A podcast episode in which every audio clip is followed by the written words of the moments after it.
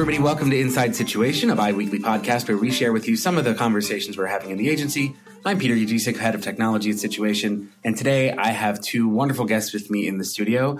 First up is Lisa Cecchini, VP of Media and Insights. Welcome to the podcast, Lisa. Hi, Peter. Welcome back. Thank you. Thanks for being here. And we have another familiar voice from one from who's been on the podcast how many times now? This is my fourth time. I Fourth think. time. Steph Chandra, Creative Strategy Supervisor here at Situation. Hey, Steph. Hey, Peter. Welcome back. Thanks. I feel like we need blazers, like how SNL is the Five Timers Club. Oh. We should start getting them. Okay, well, oh, we do have them for your fifth, for your fifth time. Oh, You'll have one. perfect. Yeah, be, we're getting it sized right now. yes. Um, so, uh, to our topic today, and I can't think of two people who I'd rather have this conversation with. Even even before we turned on the mics, we started really getting into it. So, uh, was was inspired by by really two things. The first of which uh, was the talk that you gave Lisa at our most recent event that we did at Google this year. Um, do you? What was the title of that talk? Do you remember? It had a great title with a subtitle. If you don't remember the title, I won't put you on the spot. But the the the the, the concept was about uh, the algorithm of pricing and whether or not showing different pricing to different people at the point of sale was ethical. Is that is that my close to? Yeah, that's close. Um, I have no idea what the title was. It probably changed 10 times before I landed on a title. The talk was mainly, it started off talking about some of the emerging technology that would allow for changes in the choice of advertising and how we might change messaging based on these different technologies that are out there, like facial recognition software. And then it kind of went into more changes at the point of sale because the conversation about ethics and advertising really isn't new because that's been around for pretty much since advertising was born and it's a conversation that still continues to happen, but the conversation that I don't think is happening as much, that is a conversation that we need to be having, is what are the ethics when it comes to point of sale? Because algorithms can be making adjustments to your pricing or pricing options or to your choice options based on information that it either knows about you because you've self reported it or information it's inferred about you based on your online behavior. And the talk was really about this could be happening and frankly might be happening and we just don't know it with brands while we're looking to purchase online. So it's a conversation we should be having as marketers about what we think is and is not the ethical boundary that our brand should be abiding by.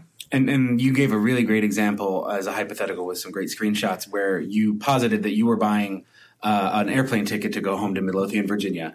And based on the fact that the website knew where you lived, the fact that you didn't have kids, it could assume that perhaps you'd be willing to pay a higher price for that ticket. And what would happen if it only showed you those higher prices or really minimized uh, your choice to be able to say, we, based on what we know, we think we can get more money out of you, so we're going to ask you for more money. Right. And, and and the fact that there would be potentially no human being who would be making that decision. It would, would happen on the fly for you, Lisa. Uh, and and I think another the I, thought that was a, a really great uh, conversation starter. That's why I wanted to talk more about it today. And then the other thing that kind of came into my brain when I was thinking about this topic was uh, a talk that I saw at South by Southwest this year. Uh, a guy called Andrew Burt, who is the chief privacy officer at a company called Immuta, gave a talk called. Software is eating the law. And basically, he related a story about a person who was sentenced for a crime and an algorithm was used by a company to determine what his sentence should be. And uh, he was given a pretty severe sentence for what the crime was, and it was determined by a computer. And he actually sued the company who made the algorithm to determine, you know, what were the things that went into that. And he was denied based on the fact that it was intellectual property of some third party company, knowing what were the decisions that made into to the sentence that he was going to then have to live out. And and the ethics behind applying those kinds, same kind of algorithms to things that that have a real consequence more than an airplane ticket but how long somebody stays in jail. And you know again really where are the the lines that are drawn uh, between uh, you know marketing and kind of taking what we know to say hey we think you're going to like this product versus now all of a sudden we're determining how long you are not free. You know where are we crossing a line and, what are the ethics with that? Um, Steph, uh, you know, as a strategist here at Situation, uh, you all the time are are asked to kind of use your human intuition, your your human brain and your experience to kind of come up with ideas and concepts that you think are going to resonate with people, that are going to make one of people people want to engage with our brands, engage with our clients. How do you see the issue of applying uh, computer algorithms and, and information that is gleaned from people? How does that impact the work that you do? Do you have any fear about uh, the ethics of of using uh, knowledge about consumer behavior when, when you're coming up with what you're coming up with for your job? Yes and no. I think what's sort of interesting about our situation philosophy a little bit is whether it's algorithms or data at large, we sort of have this commitment to the balance of data and gut and how the best ideas come from when the two things work together, um, which I think is is very true, at least the way things are right now and the level at which uh, certain technologies exist. But I also think that you know there's a in that same Google talk, our VP of Creative, Tom, talked about the sort of initial reaction is if there is something that can automate so quickly based on data sets about what we know about people, are we then creating um, a dangerous atmosphere where a whole line of work is now not needed from a human resources perspective? But I think once you get past that initial shock, there's something liberating about uh, I mean, hyper targeting also comes along with hyper messaging, and hyper messaging comes with a lot of asset creation that needs to be done quickly and near real time. That you know, it actually alleviates the time of creative uh, professionals from having to create once the the strategy is in place they don't have to we can use that automation to create those unique assets for us so we can move on to the next more um, what's the next strategy in the next universe that we're looking to right. create so it's like the way people have used machines all throughout history if it can do some of the heavy lifting if it can get you to the point if it can get a human more quickly to the point of being able to make sense of it that's that's good. I mean, that's that's a good use of technology. And you know, if I think you know, if if I could go to a, if you come up with an idea for let's say an email campaign that you want to target very specifically or an ad campaign, and you can very quickly come up with a list of subset of people that you think will be receptive to that. That's great. That's a great use of the technology of using what you know about people to speed up how quickly you can try something but but then if if the same if you extend that hypothetically into the future where now we're kind of micro targeting and micro trying trying creative strategy ideas against that list with the human being out of the equation. Do you see a world where that's likely I don't know. I mean, I think it all comes back to, and this is sort of, you know, you mentioned that we started talking even before we turned the mics on about the the right to appeal, whether that's at point of sale, whether that's in advertising, whether that's in more serious situations like you heard at South by Southwest. Uh, there was a great example Lisa and I were chatting about last week where there's a pizza company in Norway that was showing their, they were using, they wanted to use facial um, recognition technology in their billboards to generate customized messaging for what you would see. And hmm. one of the examples they showed is if you were, if they recognized that you were a woman, they were serving you a salad, whereas if they recognized you were a man, they were going to show you a sausage pizza. And I think at some point, whether or not that logic was flawed from a human perspective or an algorithm, the right to appeal that is going to also save a lot of.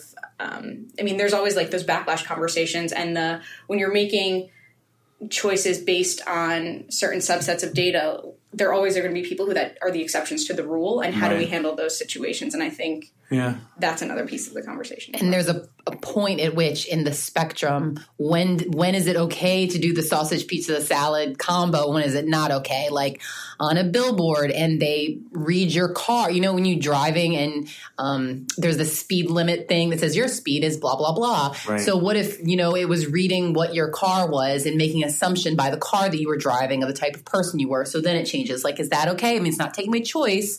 It's right. just advertising. Well, that's one thing. And now you're at the actual pizza shop and the menu is dynamically changing just to like put the salads right in front of you versus the sausage pizza still available but kind of to the side. Like is that okay? Right. or is it like no he, here's your menu. You only get the salad. Right. you don't even get the choice of the pizza. You know where where is it? Or is it the salad's more expensive? Or there's so many different places that you can be using this technology to make changes um, in that full 360 spectrum of marketing to consumers actually converting and where is it okay and where is it not okay. And i think that's that's yeah. the very personal question that all brands should be addressing.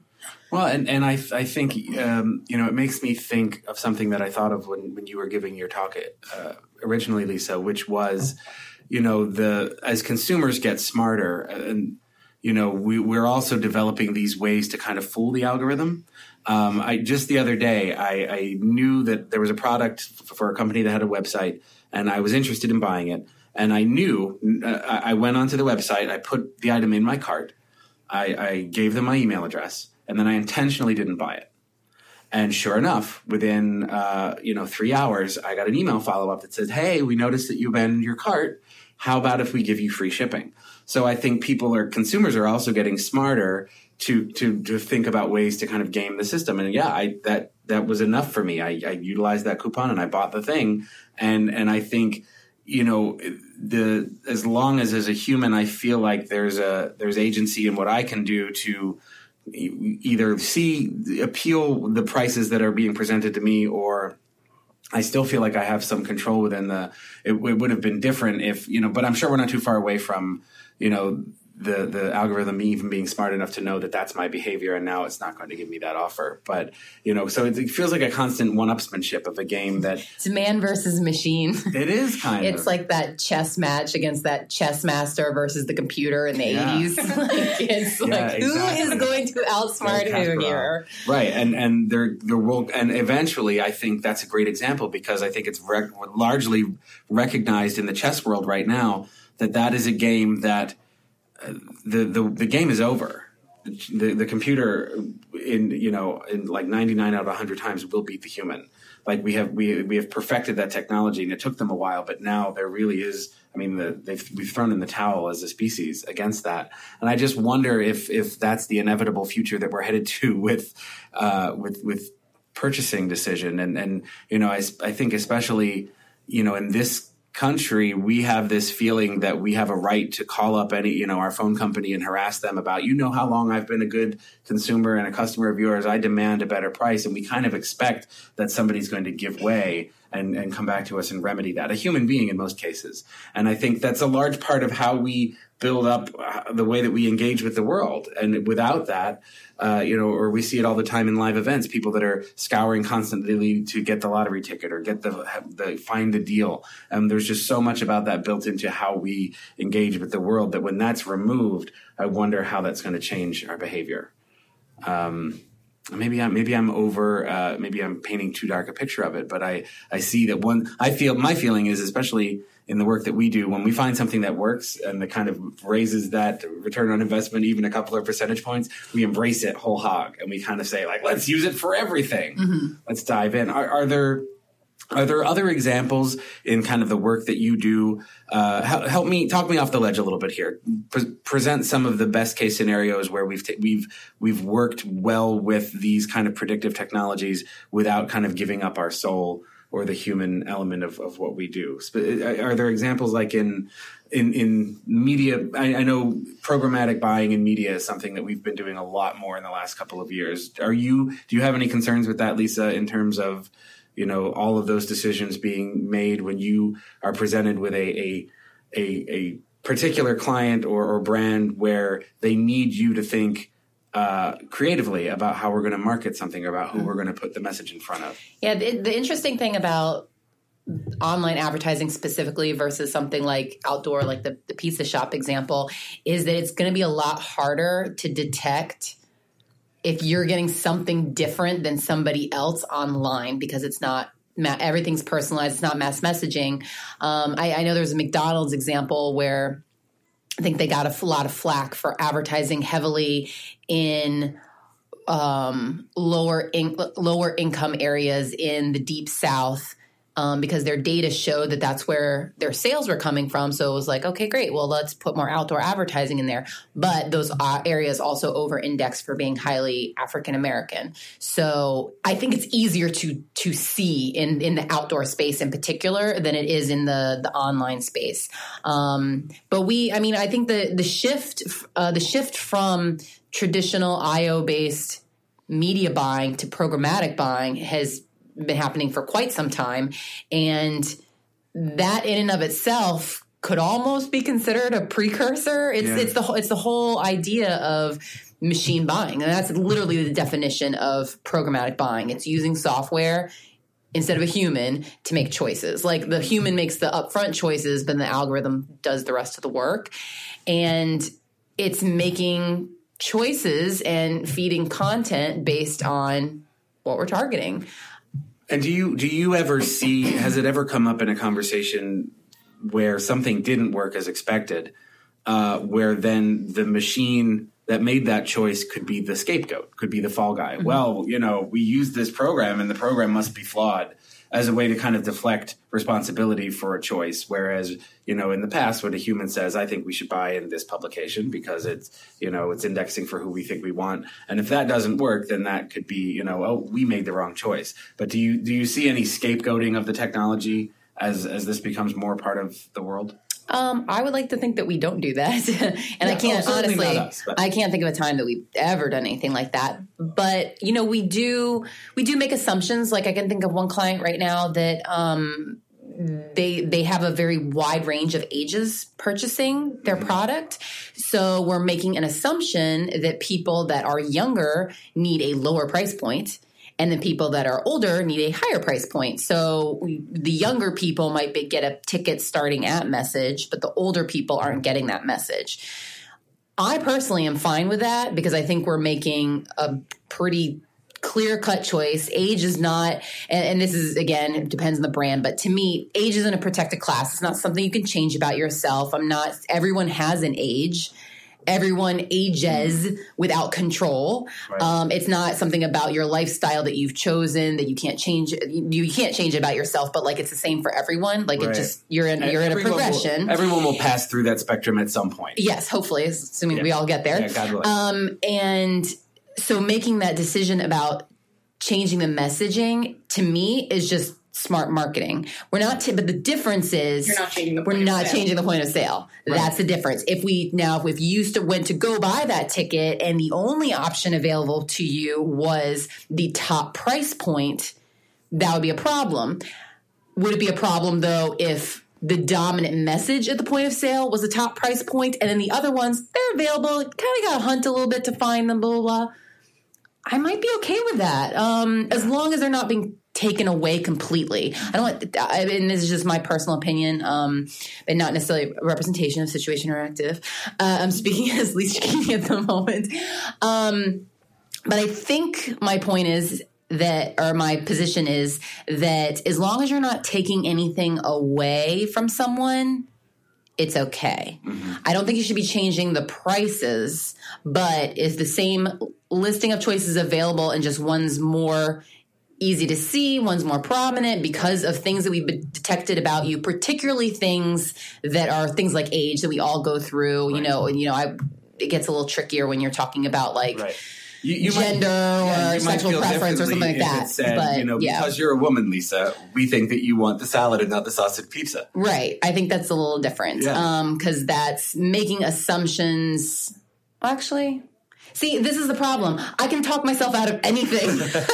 I would be the worst politician ever because now I'm second guessing what I just said. Well, well no. I feel like the, there's an interesting like thing at play because we talked about like there's a difference between there's that ethical spectrum between advertising versus point of sale but i also think particularly in the digital space something that we go through that offline um, or traditional advertising doesn't really have to reckon with as much is are we making choices based on um, sort of it, are we making choices with technology or choosing to use a technology to make our choices for us from a marketing standpoint or from a user experience customer service standpoint mm-hmm. because that is also you know that plays into the game of ethics are we doing this to benefit us as a salesperson or are we doing it to benefit you as the user to make sure you have as few clicks as possible to get to what you need or you're able to find the messaging that we've promised you somewhere else as quickly and as easy as possible so i think that also becomes part of another layer mm. of the mm. conversation particularly digitally the same can yeah. be said of all those the remarketing retargeting ads that you get from the stores when you have your empty cart and things like that. Um, yeah. It's how do you how do you balance that out? And then the slippery slope of once you've started to do that, how do you make sure you close the loop? Because it's never just one choice. There are a lot of brands out there who get you with the retargeting and they follow you around on the internet because you haven't bought that thing from whatever vendor you're looking at. And then I've run into a lot which surprises me, and it could just be because I know how we do things internally. I still get those retargeting messages at the same frequency after I've purchased. Yeah. So like once you start to go down that path, you have you can't not think about okay, then once they've converted, what are we doing with that information after? And it could right. be as simple as we don't talk to them anymore. But if you are, because to me they're they're wasting then their dollars on somebody who's Right. already converted. But That's of- that's like the tyranny of the Christmas gift. We we had a, a story in my family where there was a member of my family who one Christmas ex- said, "Oh, you know what? I might like this year for Christmas is some potpourri," and then for the next twenty years, that person was known as the person who liked potpourri, and they got more than they could ever stand. So I think you're right. I think there is something about the we, we have to do a better job about even in the marketing of, of shows. Uh, you know, I'll buy a ticket to a show, and sometimes I'll I'll continuously get more marketing. It's like, hey, that show that you like is coming back, and I th- I think that that there should be a feedback mechanism to say, okay, we know you've consumed the thing, but I, I also think something you said, Steph, is interesting around the tyranny of choice around a company like Amazon where they have everything. Of course, I want Amazon to weed down, or, or like Netflix. I want those companies to present to me information that is going to be more relevant because there is just too much. It's all the stuff. Whereas opposed to if it's uh, an airline where I've indicated I want one very specific thing, I have to get to, from point A to point B. You know, I I do. Uh, I, it's a very it's a much more selective thing that I'm after. So I do want it to be a little bit. I don't know that I necessarily want you to game it in the same way for me. I do want you to be thinking about me as a consumer, like what is going to be the fewer number of connections or the shortest period of time, or let me tell you what I want and then just give. I kind of trust that you're not gaming the answer if I've given you five or thing, five or six things around, you know, a very specific thing that I'm looking for. But I don't know. I'm not sure if that makes a difference. Well, it's hard because Amazon, and I don't know what their business model is, but I'm assuming the they're just they're just looking to make sale. They don't really care what you buy. They're probably hoping probably the more that you buy, the better cut that they get. However, they work.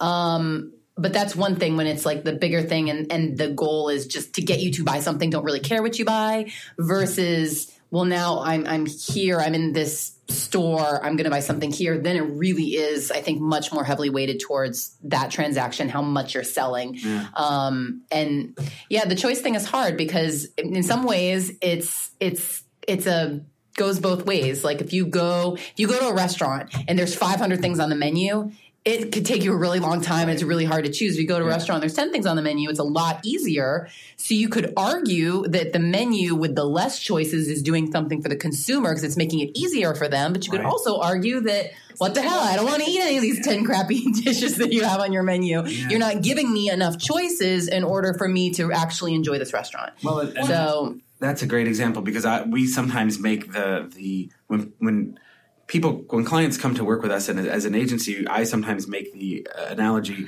Are they looking for a short order cook or are they looking for a chef? You know, where if you go to a menu, if you go to a restaurant with fewer choices, what they're saying inherently is you are you, we are giving you something curated that, that the chef has designed that you are going to enjoy. You kind of trust the human being who's behind the, the grill that they are going to satisfy you. Whereas a short order cook, yeah, you go into a diner, you have that 50 page menu and you can get whatever you want and they'll, it'll probably be okay. But you have that choice. But you know, you're, because you made that choice, maybe the fish wasn't fresh that day, but you chose to order the fish. So you got it. So I, I think that there is, and and we both we think of going into a, a diner versus going into a really fancy restaurant in different ways. We go to them for different to to to scratch a different itch, as Well, it it's, it's tough too because as much as you know these technology platforms know about us, they don't know of those different. I don't want to say deal breakers. Which one is truly the most is the deal breaker for us? Is it price? Is it timing? Is it where I can sit? Like, what are the things in that moment of choice that are going to be the thing that's most important? Um, Right. and that could differ even though you are the same person and you share the same online behavior for those particular moments of whether it's a vacation trip whether it's a routine trip you take there's just no way to at least right now to really connect the dots between that feed loop, feedback loop and say yes i care about you know the specific date the specific time the specific price and where i'm sitting but there's no way to hi- make a hierarchy of those things so that we can i guess this goes back to your point of like consciousness like we can't teach them what what the things that will make a, make or break our decisions. Well, I mean, I think that to me, that's where my brain goes. Is I don't think, I think we don't. I think it will learn, but I don't know that it will be because we taught it. I think the technology platforms will get there. I think we're seeing it kind of every single day, and it's both exciting. I, I mean, it, it it's fascinating. I think there's nobody in this room that doesn't love to see a really interesting data set and kind of kind of get the thrill of of analyzing behavior and learning more about it. Uh, and you know, I, I the genie is out of the bottle, the toothpaste is out of the tube. This is this is where we these are the things that we grapple with every day, which is you know. Uh, but I can't think of two better people that I'd rather be trying to figure this out with, um, Lisa and Steph. Uh, thank you so much for uh, a great conversation. Thanks. Thank you, Peter. Uh, and for you, our listeners, we would love to hear about the eth- ethical conundrums that you are dealing with every day, technologically or not. Please send us an email to podcast at situation.nyc, and uh, we'll talk to you again in a couple of weeks.